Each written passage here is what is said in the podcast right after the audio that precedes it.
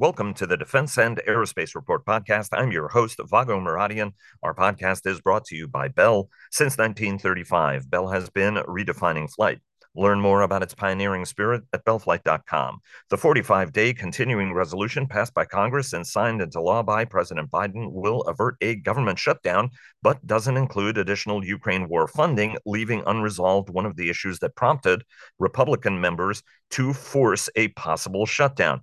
The White House and lawmakers have stressed their support for Kiev remains undiminished but this might just kick the shutdown can uh, to either around Thanksgiving or around Christmas.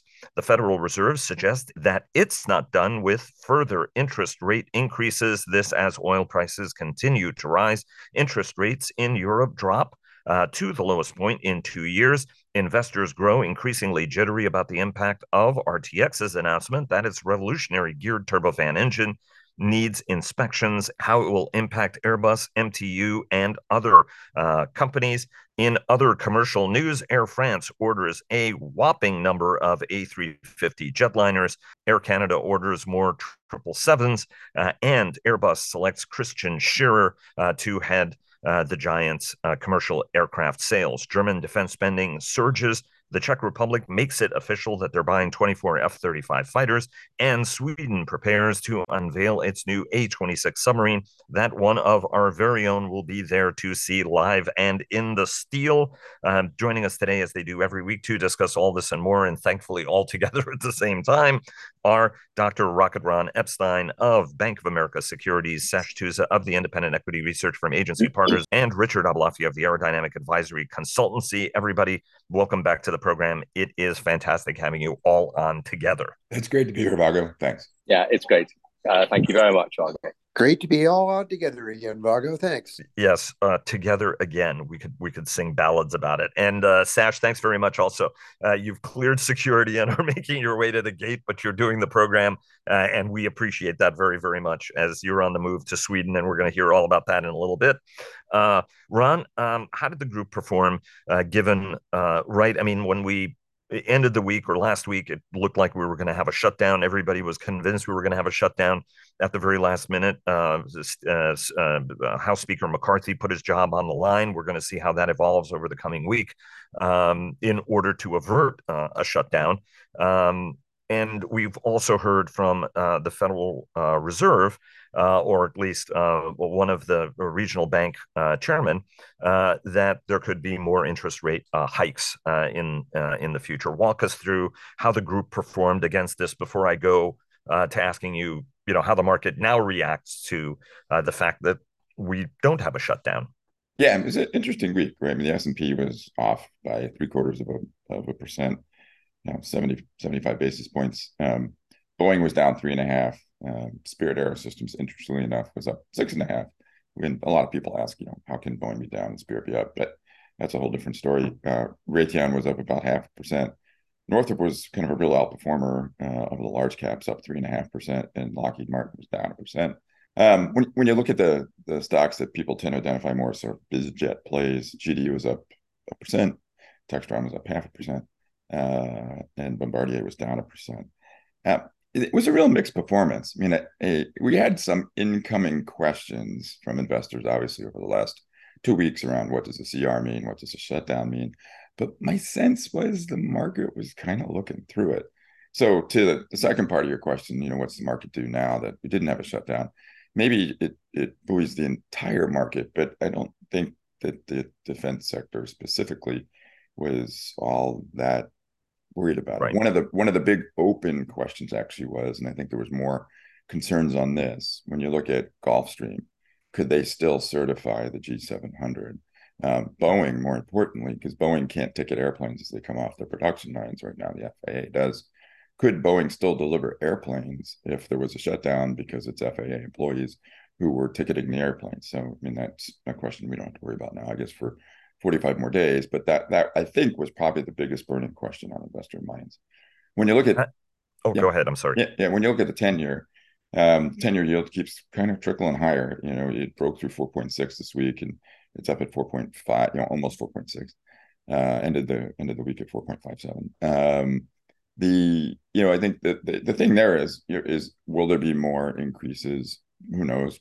Maybe, maybe not. But I think the market is finally digesting the fact that you know rates will be higher for longer. That that right. that two percent level that everybody sort of got used to and maybe shouldn't have um, was more of an aberration maybe than kind of what is normal and healthy, right? I mean, you know, if you have two percent interest rates and two percent inflation, that means your real interest rate's zero, which is kind of weird, honestly. Um, the VIX kind of kind of trickles higher. It's about 18. And and, this was interesting, and, and I don't understand this because I'm not an oil analyst, but WTI closed the week around 91 and Brent 92. There's usually a five dollar spread between the two, so it is a little weird that the two are so closely tied together. Um, I can't give you a good explanation for that. There probably is one. Um, I'm just not an oil specialist. So yeah, back to you.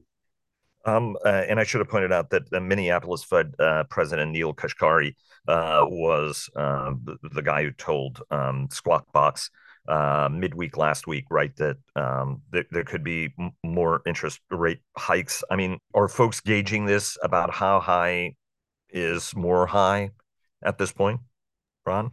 Yeah, we don't, you know we don't get a, a ton of questions about that. I think you know there is a it's an open debate. I think around um, how how long do they stay here? Is there a little bit more? Is there a little bit less? You know, when's it come down? You know, I think there was this assumption that you'd see the Fed start immediately cutting, right? Like it would go up, right. and then it will come right back down. Um, and it doesn't. But, but why would like, anybody think that? We've discussed that, right? Like, well, because it's they said they want to bring inflation to two percent, and so they'll go north of 5.2 in terms of you know what I mean. I mean, you know, my 5.5 or wh- wherever they're going to go to try to cool the economy down, right? Yeah, because you know ultimately, I think the markets kind of forever always sort of optimistic, right? I mean, you know, if you trade stocks for a living, you learn pretty quick that shorting stocks is always infinitely harder than kind of going long. And there's this, you know, this this optimistic bias that yeah, it's right. going to be okay. This is what they're going to do, just sort of built into the market, right? Um, so I think I think that's part of it. Um, and then I think part of it is if you do look at periods in the past. And people are always trying to say, "Oh, this period's just like this period."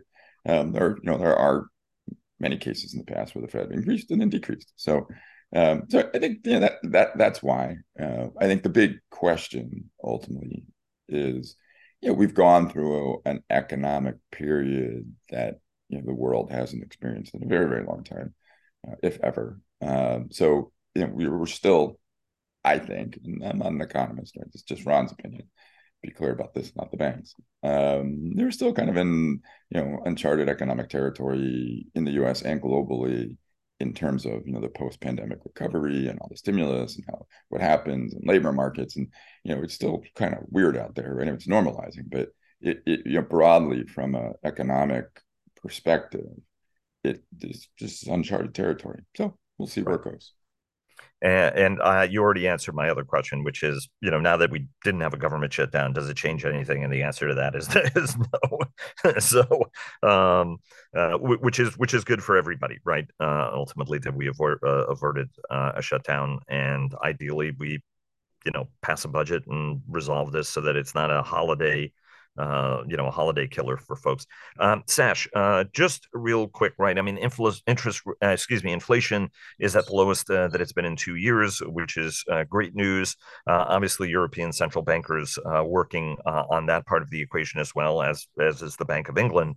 But what were the drivers for the market last week in in Europe, given that we had so many different, um, you know, and pretty significant news points across the week? Yeah, I mean, look, there was a there was a lot there was a lot there was a lot of news flow, although most of it was second, relatively second order stuff. You're absolutely right.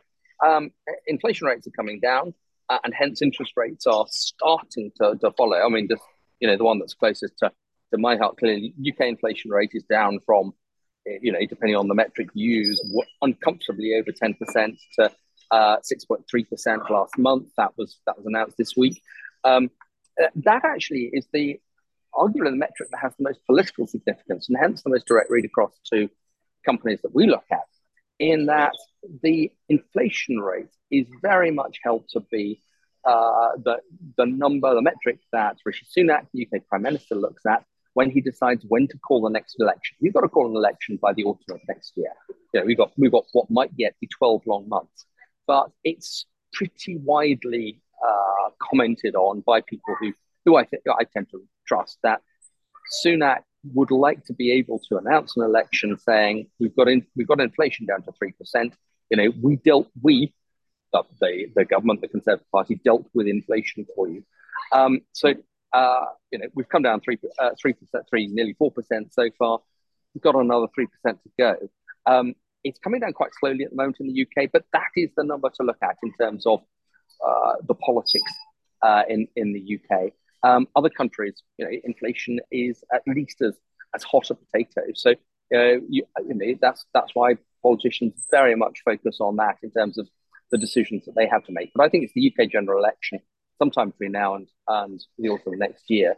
Timing of that will be absolutely decided by the inflation rate. And uh, very quickly, uh, Sash, even though I think we're going to discuss, uh, you know, defense spending trends uh, and the like, uh, Grant Shapps, uh, Britain's new defense secretary, has talked about the need to increase aid for Ukraine. He's also said that British defense spending, he's sort of hinted that British defense spending might have to be increased. One of the reasons why the HS2 rail project, for example, might have to be uh, re-examined, right? We'd have to be crazy if we didn't re-examine it. He said last week or week before last. What are, what are we gleaning in terms of what the outlook for defense is going to be and where Britain stands in that, right? As German defense spending, you know, surges off the map. To be honest. Yeah, I mean, look, we're going to come to German defense spending uh, in a uh, in a few minutes, but I, mean, I would say German defense spending was coming from being way too low. Uh, the UK was at least among the four or five uh, biggest spenders in NATO in terms of percentage GDP, even if that was and is not enough. Um, you know, Grant Shapps is, has quite clearly now read his briefs. Uh, he's, you know, he's been defense secretary for the end of a month. Um, you remember we talked at the about the DSEI defense show in London um, the other week.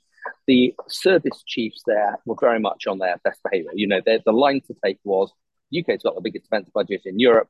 Um, uh, the key is to spend it better, not necessarily spend more. But right. um, the one exception to that out was, was our view then and is now is integrated air and missile defense, which has come right up the, the priorities list. And I do wonder whether Grant Shapps is making a, uh, is start, going to start to make the point for that um, uh, within cabinet, because that might be the one area where the UK can, can or you know where they where politically it's possible to raise defence spending. The other thing to watch out for, particularly from him, will be um, because the Conservative Party conference is coming up uh, uh, this coming week. It'd be very interesting to see whether he has anything to say about AUKUS, the uh, the US uh, Australian UK uh, Defence Pact. Clearly, the UK, uh, you know, is ultimately going to end up building submarines with and for Australia. Um, I think it's going to be fascinating to see, you know, whether he has got something to say about the pace of spending and indeed the other priorities, including uh, directed energy, cyber, uh, and, and, and so forth. And you know, because that that's one area where he can probably make uh, slightly more open uh, commitments than actually on the whole defense budget. Uh, absolutely uh, uh, fascinating.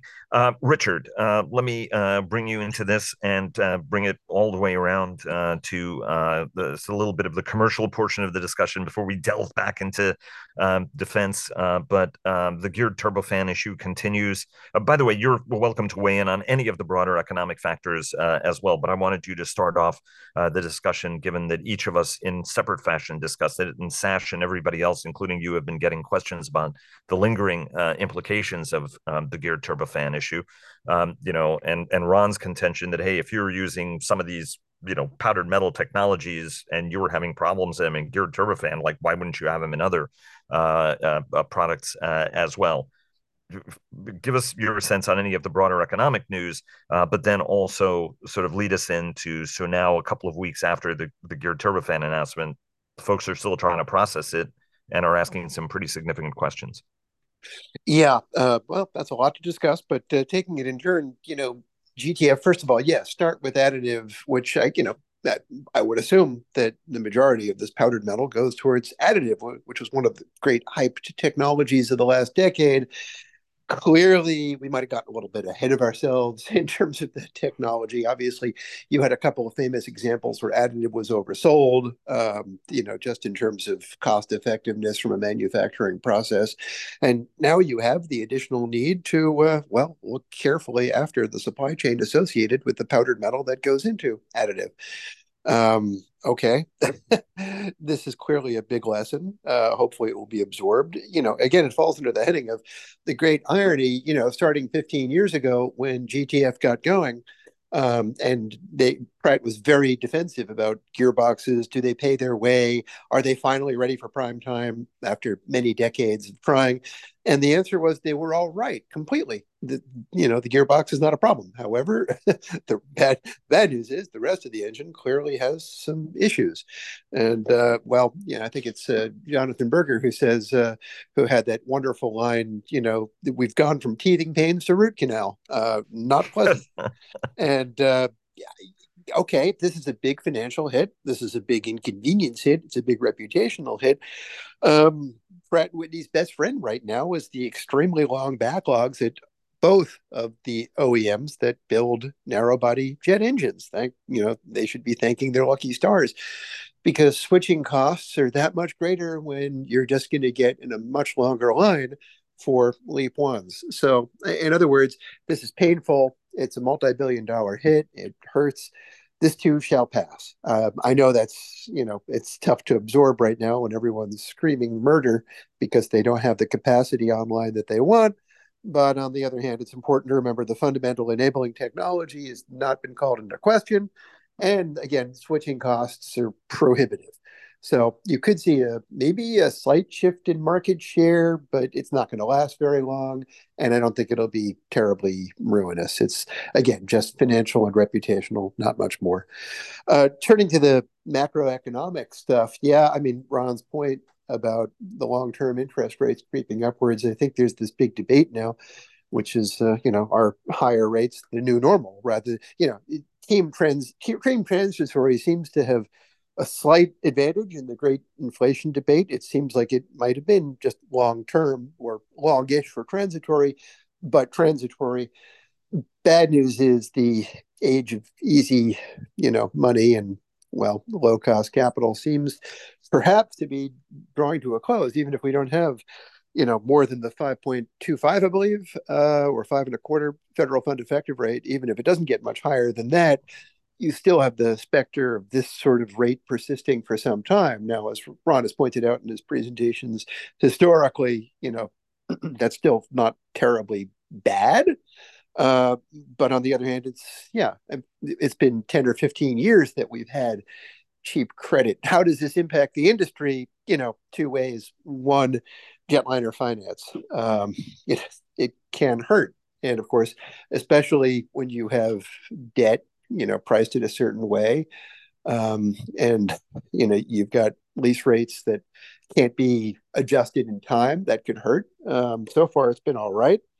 But it's important to remember that jetliner markets um, respond well to an environment where not just interest rates are low but fuel prices are high it's that relationship between the cost of capital and the cost of fuel that's such an important determinant in the health of the market and right now we're getting higher interest rates than we would like. That's bad. But fuel is still pretty darn expensive. What does this mean? It means that airlines still want new jets to cope with 90 buck a barrel or even 100 buck a barrel fuel. So that is good. Um, you know, it's it, the relationship is holding that should keep the market healthy. I'm not overly worried. If we somehow have fuel drop back down below, say 65 or whatever, whatever the magic number is, and interest rates are high. That's a very bad scenario.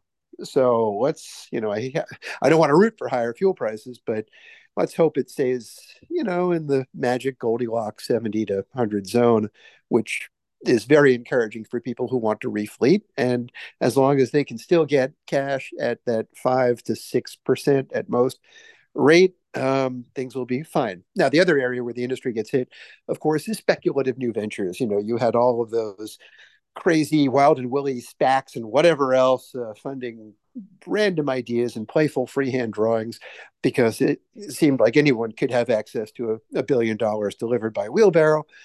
Um, those days are over. Um, will that precipitate a collapse of the hundreds of new startups that began? Probably not. But on the other hand, it's not going to help. And those days of creating new things, uh, shiny new objects that appear on the cover of Popular Mechanics, probably well at an end. I, I, love the uh, the wheelbarrows of uh, billions. Boy, uh, God, the, the, good old days. Um, a quick word from our sponsors. Bell sponsors our daily podcast. HII sponsors our global coverage. General Atomics Aeronautical Systems sponsors our strategy coverage. Ultra Intelligence and Communications sponsors our command and control coverage. And GE Aerospace sponsors our air and naval coverage and Spirit Aerosystems Defense and Space sponsored our coverage of the Air Force Association's Air Space Cyber Conference and Trade Show.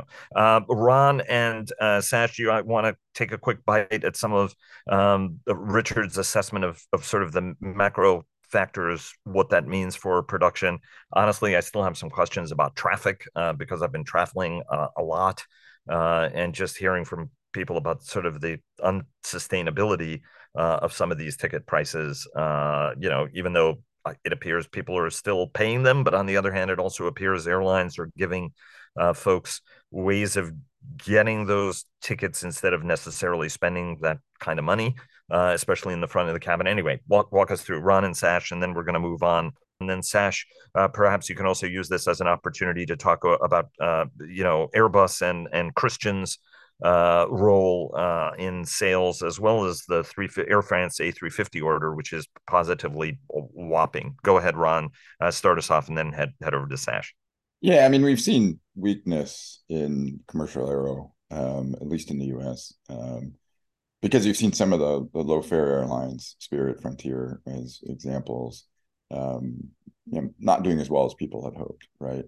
Uh, and we're moving into a, a, seasonally weaker period for the airlines, right? You know, we're moving in that lull time of the year. Um, broadly, I, I, don't really worry about it from an aircraft demand perspective because, as we all know, as we've talked about now for probably the better part of three years, you know, Boeing and Airbus are like woefully behind deliveries, and it's not like there's been an oversupply of airplanes to the airlines. Right? No one could argue that. Uh, so unless we were to have like a, a, a sort of existential drop in demand, um, I I don't really worry about it at this point. I'm still honestly more worried about the supply chain, production, labor, and all the usual stuff that we've been talking about. Um, so again, that's where it falls out for me. Sash. Yeah, so I mean, uh, what I, I would just like to pick up a point that Richard made, um, actually, uh, about you know what the market share is. Um, uh, I, I like to point about that you know Pratt Whitney's best friend at the moment is uh, is effectively CFM and the uh, the long backlog of the of the LEAP uh, one A. I I think that's a that's a that's a great way to describe it, and Pratt's got to hope that that continues to be the case. But I don't subscribe to the view that the market shares of these two engines are going to remain the same as a result of Pratt's problems. I think Pratt's problems have been massive. I think Pratt has been behind the curve most of the time. And we were getting a lot of incoming calls last week, not just from investors, interestingly, but also from corporates, uh, talking about how the problem is not being addressed and how the big risk is, or you know, the big risk for some of them is that Airbus missed their production rate increase targets for next year, 2024 and 2025, because Pratt just can't deliver the same gear turbofans to airlines who are crying out for them and to Airbus who needs them to hit their ramp. So I think that you know the, the, the crisis is by no means dealt with yet. I really think it's important to look at what happened the last time we had uh, an engine mess like this, uh, which was Rolls Royce with the Trent 1000 engine. Remember, Trent 1000 engine basically became a sort of self burning engine. Uh, it had real problems uh, in uh, the core. Rolls had to go through a series of uh, redesigns to sort it out. Rolls underestimated the problems for at least the first three years, and then finally got on top of them. Um, and you know, and now that appears to be a relatively stable process. But at the start of the process, Rolls' market share on the Boeing 787 was, uh, you know, certainly a good third, possibly depending on how you count it, 40%. What is it now? 20% and falling. I can't remember the last time Rolls had a uh, a new order from a new customer for the Trent 1000. I it killed them in market share terms 787 effectively is General Electric's now. uh, to uh, to power. Um, so I would not want to be complacent about uh, Pratt & Whitney's ability to hold on to a 50% market share on the A320 Neo. I think it could easily fall uh, to you know down certainly into the, the low 40s. I think recovering back to 50% requires engineering miracles by Pratt & Whitney. Fine, may happen. Um, but more importantly, probably requires the GTF advantage, the next big upgrade of the GTF, to be jaw-droppingly good and to come in, you know, on time and everything else. Uh, but I think that's what's required to get back to fifty percent, not an, um, you know, not just sort of uh, a, a equilibrium in, in the market.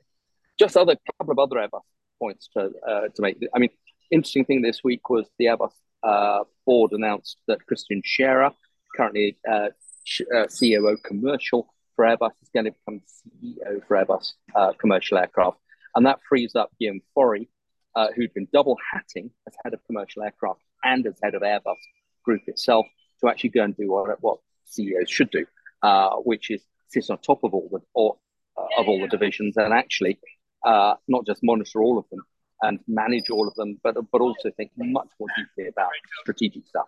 Christian Scherer is a very safe pair of hands. Um, you know, he is Airbus born and bred. He's done a fantastic job commercially. I don't have any worries about him at all. I think it is very good, very positive for Guillaume to be moving up.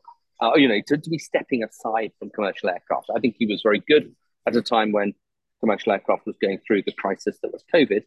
But I think that Airbus has got challenges in all of its divisions. You know, defense and space is going through a period where it has no profitable space business and where its defense businesses are becoming more R&D and less production. Helicopters, you know, the challenges of vertical lift, just what is the vertical lift market going to look like in 10 years? That actually needs a lot of uh, detailed thought uh, if Airbus isn't to lose the, the fantastic franchise they've got. And then there are the issues of when does Airbus launch a new uh, narrow body, um, and you know how do they invest uh, for for you know the future that may be hydrogen. I so you know those uh, I think are going to keep Guillaume Faury very very busy indeed. Uh, he clearly needed some of the of Christian Scherer's um, uh, caliber to be uh, running the shop in the meantime uh, Ron and Richard, if you guys want to take a bite at that, but uh, Richard, I was going to uh, try to move on uh, a little bit because we've got a lot of other defense news uh, that we need to talk about. But to ask you about uh, Air France's whopping 350 order, and then Air Canada's 787 order, where Boeing announced, like at this point, the company will be operating all models of the 787. I apologize if in the introduction I said 777, which I which I might have um, kind of you know take take a bite at, at, both of those and ron if you want to weigh in on those uh, as well. Go ahead. Go ahead richard. Yeah it's really interesting. Um, the, uh, it is whopping i think was the uh, the term sash used by today's standards but let's put it in historical terms you know we used to see far bigger wide body orders. Um, i mean this at, at peak rates this came to uh, six months production right? So I, before we declare the wide body ordered round over, let's put things in perspective. And this is a requirement that's been around for some time. There is indeed uh, a recovery, a limited recovery for the 787 and A350 and exactly zero other wide bodies. Uh, but that doth not make a true wide body comeback. That's going to be a very long way off. And thanks to that secular shift in fleet planning in favor of single aisles, that's probably not even this decade. Still, it was a nice win for the A350. The most interesting thing I thought about it, I heard about it, was people said, and I think even Air France said, that part of the rationale for getting the longer range plane, you know, relative to a 787 10, for example, uh, is considerations related to Russian airspace closure.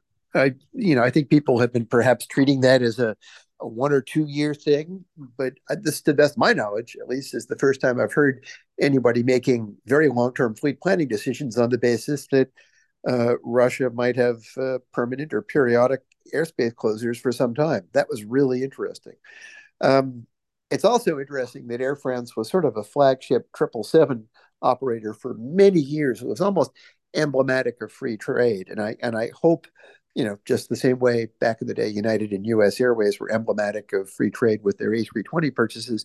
You know, I hope this doesn't presage an era of political pressure, but I fear one is coming both in the U.S. and in Europe associated with industrial policy. It's kind of irresistible from a political standpoint. And even though the WTO forbids this for signatories of the associated agreements, I am concerned uh, but nevertheless, I, am not gonna I'm not gonna impugn this purchase with that right now. So just something to watch out for. I understand completely the reasons for choosing the A350, and it's welcome news. Um, I would uh, point out, right, this is a broader issue uh, that I would like us to discuss, and perhaps we can do so in next week's program, because a lot of these um, nationalist actions and anti-trade practices we're seeing, whether on the you know American picket lines in the American automobile industry and elsewhere, it just bears bitter fruit, right? I mean, at the end of the day, we protected our auto industry many decades ago, and it ended up becoming very uncompetitive, and it's got its butt kicked uh, by global competitors. And just being competitive in global industries has a tendency of just being good, good for the consumer, good for everybody.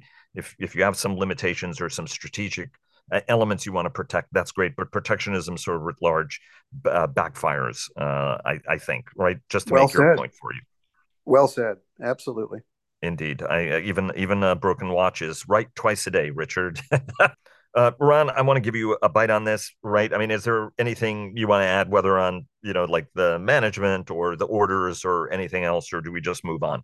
Yeah, I mean, I think other than the fact that I mean the the order from Air France for the A350 really suggests that when you when you look historically, I think people would argue that Boeing always had this meaningful advantage in the in the wide body market, but you know A350 is a formidable competitor.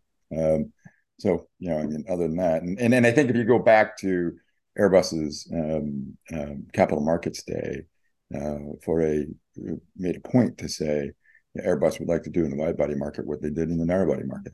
Um, and this would suggest that they're making headway on that strategy. I mean, especially if you have uh, kind of a strategic player, which I think Airbus uh, is, uh, and right puts more pressure on Boeing to try to right sort its own portfolio house out.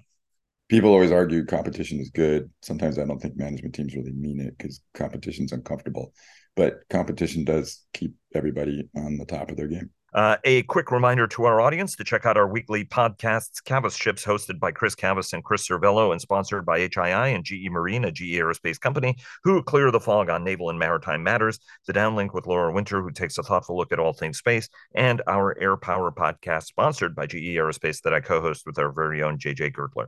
Um, speaking of which, we are now going to uh, a little bit of air power and hard power. Um, Sash, talk to us a little bit about uh, any more about German defense spending.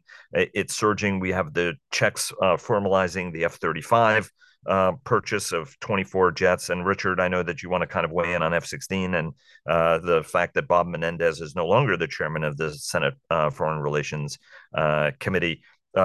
Sash, is there anything you want to add in terms of German defense spending and and and the like? well, look, um 18 months ago, uh, Chancellor Scholz announced that Germany was not only going to increase uh, defense spending up to 2% of GDP, but also spend 100 billion euros uh, effectively to recapitalize uh, the German armed forces as a, as a sort of a very, very large one off. And then we waited as part of as and, part of the as part of the Zeitenwende, right? Sort of yeah, the new dawn. A, yes, so turning point. Um, and, and, and that was tremendously well uh, taken and then nothing happened. Uh, and uh, there were a lot of excuses made as to you know why the German procurement process takes so long, um, and uh, and so forth. But I think what's been very very interesting is that certainly in the last quarter or so, and this is the feedback we're now getting from companies, the uh, the floodgates have started to open, and uh, the um, Federal Procurement Office in Koblenz is now placing incredibly large, sometimes frame what they call framework orders or frame orders for ammunition, for armored vehicles, for uh, and, and, you know particularly for, for you know big upgrades, but also for infantry fighting systems. And um, this is clearly going to come through in the Q3 results for the for the German defense companies. So um, you know, uh, Hensoldt, Rheinmetall, even Airbus Defence and Space is going to get is going to get a, uh, a chunk of this, although it gets lost in the rounding at Airbus. Um, and the, the comments that we're getting out of Germany, which have been really fascinating, is that the Federal Procurement Office now has got a target that it wants to place all of the all of the 100 billion of orders by the end of Q1 of next year. Uh, and looking at you know the quarter just gone, where they probably just you know very rough estimates placed orders in the 15 to 20 billion region, and look like they're going to do the same next quarter and the same quarter after. I think they're going to do that. Now, big challenge for companies then is going to be actually how do they deliver against that, and were they confident enough to build the stock ahead of the official the official German orders? I think some of them have been able to do that, particularly with serial production, uh, relatively small items. But I, you know, it's just very, very encouraging that Germany, that you know, uh, talked a lot and just didn't seem to be delivering, is actually now placing placing big orders, and companies are starting to see that falls in their court. Uh, Richard, uh, talk to us a little bit about the uh, F thirty five uh, order uh, and what you think it, you know, I mean, ultimately means. I mean, it's an extraordinary run for the for the F thirty five, and also weigh in uh, on Bodman and what that means for F-16s, F-16s for Turkey. Obviously, uh, the senator who's under a, a, federal indictment for on corruption charges uh, has um, stepped down uh, temporarily from his chairmanship uh, and is under a lot of pressure, obviously, to resign. But he was a big supporter, uh, or I should say, a big critic of uh, Turkey and a supporter of Greece and Ar- Armenia, among other uh, causes. He's accused of, um, uh, uh, you know, taking bribes from Egyptian interests.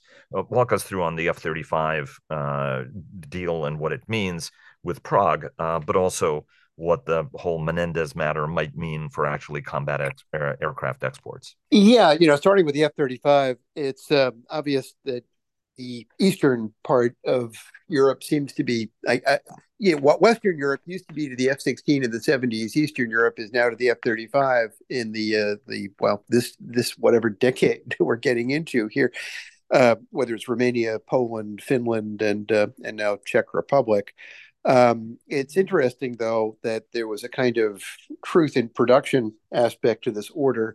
Uh, everyone else has been sort of stepping up to the plate and saying, uh, oh, yes, we like our planes starting in 2027. And of course, you've got this ridiculous train wreck in production where, you know, oh, as long as somehow they can magically get numbers up, yes, people will get their F 35s in time. Otherwise, they're going to be horribly disappointed.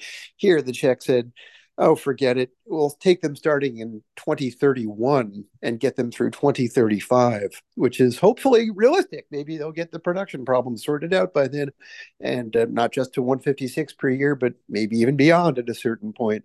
So there was an interesting realism, and and they also did some realistic planning. Thankfully, unlike Western Europe, they don't have aging F-16 A and B models they've got Gripens, which are not too old, and the lease on those can be extended, which is what they've done. So it's a uh, you know smart long term planning that takes into uh, account the realities of our very different difficult uh, production environment. Um, in terms of uh, Senator Menendez, for, maybe former Senator Menendez, unbelievably cheesy scandal there. You know, I, I you know, say what you will about uh, the Erdogan government, um, and and I understand his criticism of it. There is, however, the potential for a very nice grand slam here, where basically you get Erdogan to agree to Sweden joining NATO, and in return, he gets upgrades to his F 16s and more new F 16s. Fantastic news for the F 16 program, although it too has its own production problems, what with the need to build for Bulgaria, Bahrain, Morocco, and, uh, and most of all, Taiwan. Um, but you know, you also look at from the standpoint of the Turkish Air Force, they haven't taken a new plane since the 90s. They're the only power in the region without a roadmap towards an AESA radar. Badly aging fleet. They really need this to go through. I, I tend to think that Erdogan has a weaker hand here than people have been saying, um, because yeah, the chance of him getting something else um, without a major commitment to industrialization associated with, say, a Eurofighter buy or a Rafale buy that would include offsets, and thereby admitting that maybe the TFX uh, Kaan is not ready for production, which it, it won't be for many years to come. Um, you know, that would be a tough thing to admit. So the only thing he could do really is take F 16s because they're already productionized for in country output for F 16s.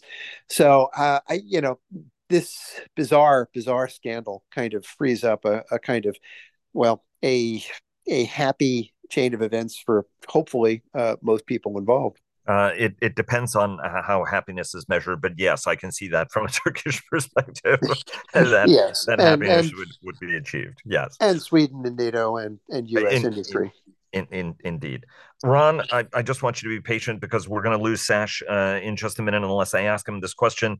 Uh, it's always exciting uh, to be at a new product launch. It's uh, always exciting to see airplanes, but airplanes get launched more often than submarines do. And uh, Sweden uh, has been trying to revolutionize or continue its long heritage of innovation in the submarine business with the A 26, which is being unveiled. And Sash is going to be part of the group that's going to get a chance to actually walk around it and see it. it is so good that even before its debut, in any capacity. The Chinese have already copied the sail uh, of the A26, which I think is uh, terrific. And I say this um, without any reservation. I'm a big fan of the of uh, the the Swedish uh, submarine force, uh, its professionalism and its capabilities. Um, one of the Gotland class uh, spent a couple of years in the United States and impressed the living daylights out of the United States Navy as well.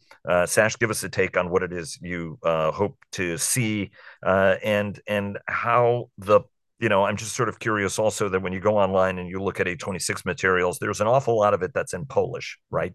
Uh, so even though there are no uh, buyers yet, uh, they've been trying to work more closely with uh, Warsaw, uh, including the United States, clearing Tomahawks uh, for Poland as well, which would be an incredible added capability. Anyway, walk, walk us through where we are in the program, what you hope to see, and what its prospects are, which might not be as as dim as some people have projected.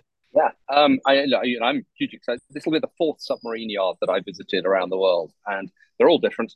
Uh, they all produce different boats, very, very different designs. This is definitely the, you know, the smallest, but I suspect, you know, pretty perfectly formed for uh, for the job. Just for uh, those of our listeners who don't know, I mean, A26 is the new class of Swedish submarines.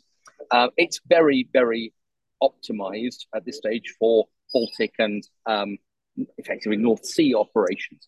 So it's a it's a it's a diesel electric with um, uh, air independent propulsion. Uh, it's you know, by the standards of, of anybody who, and we've all been talking about AUKUS and the the uh, nuclear submarines for Australia. A26 is a relatively small uh, diesel electric submarine, surface uh, displacement about 1900 uh, tons, um, and a very very small complement as well. I mean, I've been aboard a, um, uh, the you know the French nuclear boats, the old Amethyst class, were felt pretty small at the time, but the A26 complement is is about 26 uh, personnel, so they're going to be working very very hard indeed. But what does it give you?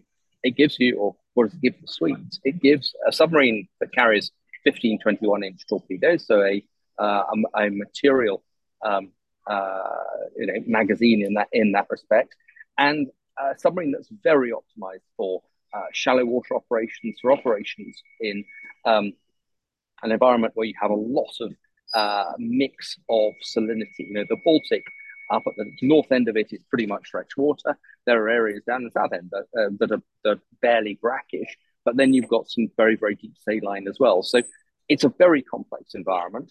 Um, and uh, the Swedes have designed a submarine that is, is perfect for that. Why are you seeing this Polish material? Because the Swedes, the Poles have got uh, a similar requirement, and uh, Swedish Polish defense relations are improving, I think, by the month at the moment. Uh, Poland uh, built the hull for the new Swedish electronic intelligence uh, warship. Uh, Poland is now buying some Erieye radar systems. They clearly bought quite a lot of other ground combat systems from Saab as well. And the two navies have got pretty similar requirements. Let's be honest. You know, the Swedes are going to be building a new corvette that will look very similar to the uh, frigates that the Poles are building under license from uh, from Babcock in the UK. So you know, two sides of the Baltic, pretty similar requirements. Uh, I think offering A26 to Poland makes a great deal of sense. Uh, clearly, Saab will be up against huge competition from uh, ThyssenKrupp, uh, particularly, but also from Naval Group. Um, but I think ThyssenKrupp is, is, is, the one to beat there. Uh, the other requirement, but it seems to be a bit quiet, is for the Netherlands. Um, and the Netherlands requirement is, is definitely bigger because it's not just North Sea. The Netherlands have tended to use their uh, SSKs much more up in the uh, Greenland, Iceland, UK gap. Uh, and so size, endurance, and that probably means a bigger crew is going to be important. But submarine submarine designs can be scaled up, uh, although I wouldn't want to underestimate the the um, uh, ease with which that can be done. But that that's the other big one for Saab to, to offer. And clearly, two A26 is on order now. Sweden looks like it's going to buy a third.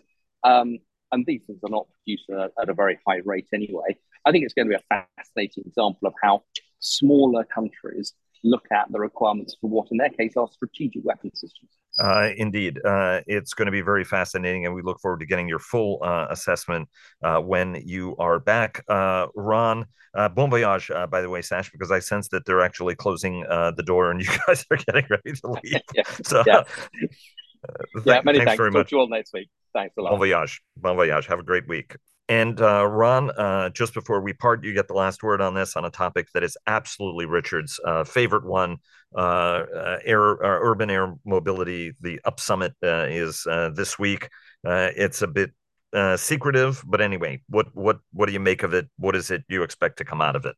Yeah, I attended it last year um, in Bentonville, Arkansas. This year, it's at the Perot Ranch down in, in Fort Worth. Uh, and it's it's a meeting of the minds on um, air mobility. Um, one aspect of it is urban air mobility, but they look at electric aviation, hybrid aviation, uh, you know, e-regional, a whole bunch of things. And yeah, uh, yeah, I, what I would expect from it, just keep an eye out this week. I wouldn't be surprised if there's some headlines from some of the players in that space, uh, you know, across all vectors, everything from you know the the usual suspects and kind of eVTOL to maybe some newer players and different propulsion systems and so on and so forth uh, on you know what progress is being made and what's going on, um, and that and that happens this this week. And it's you know in, in that community, I think it's generally a very important uh, event, and uh, you'll have a lot of important players there across a bunch of different vectors.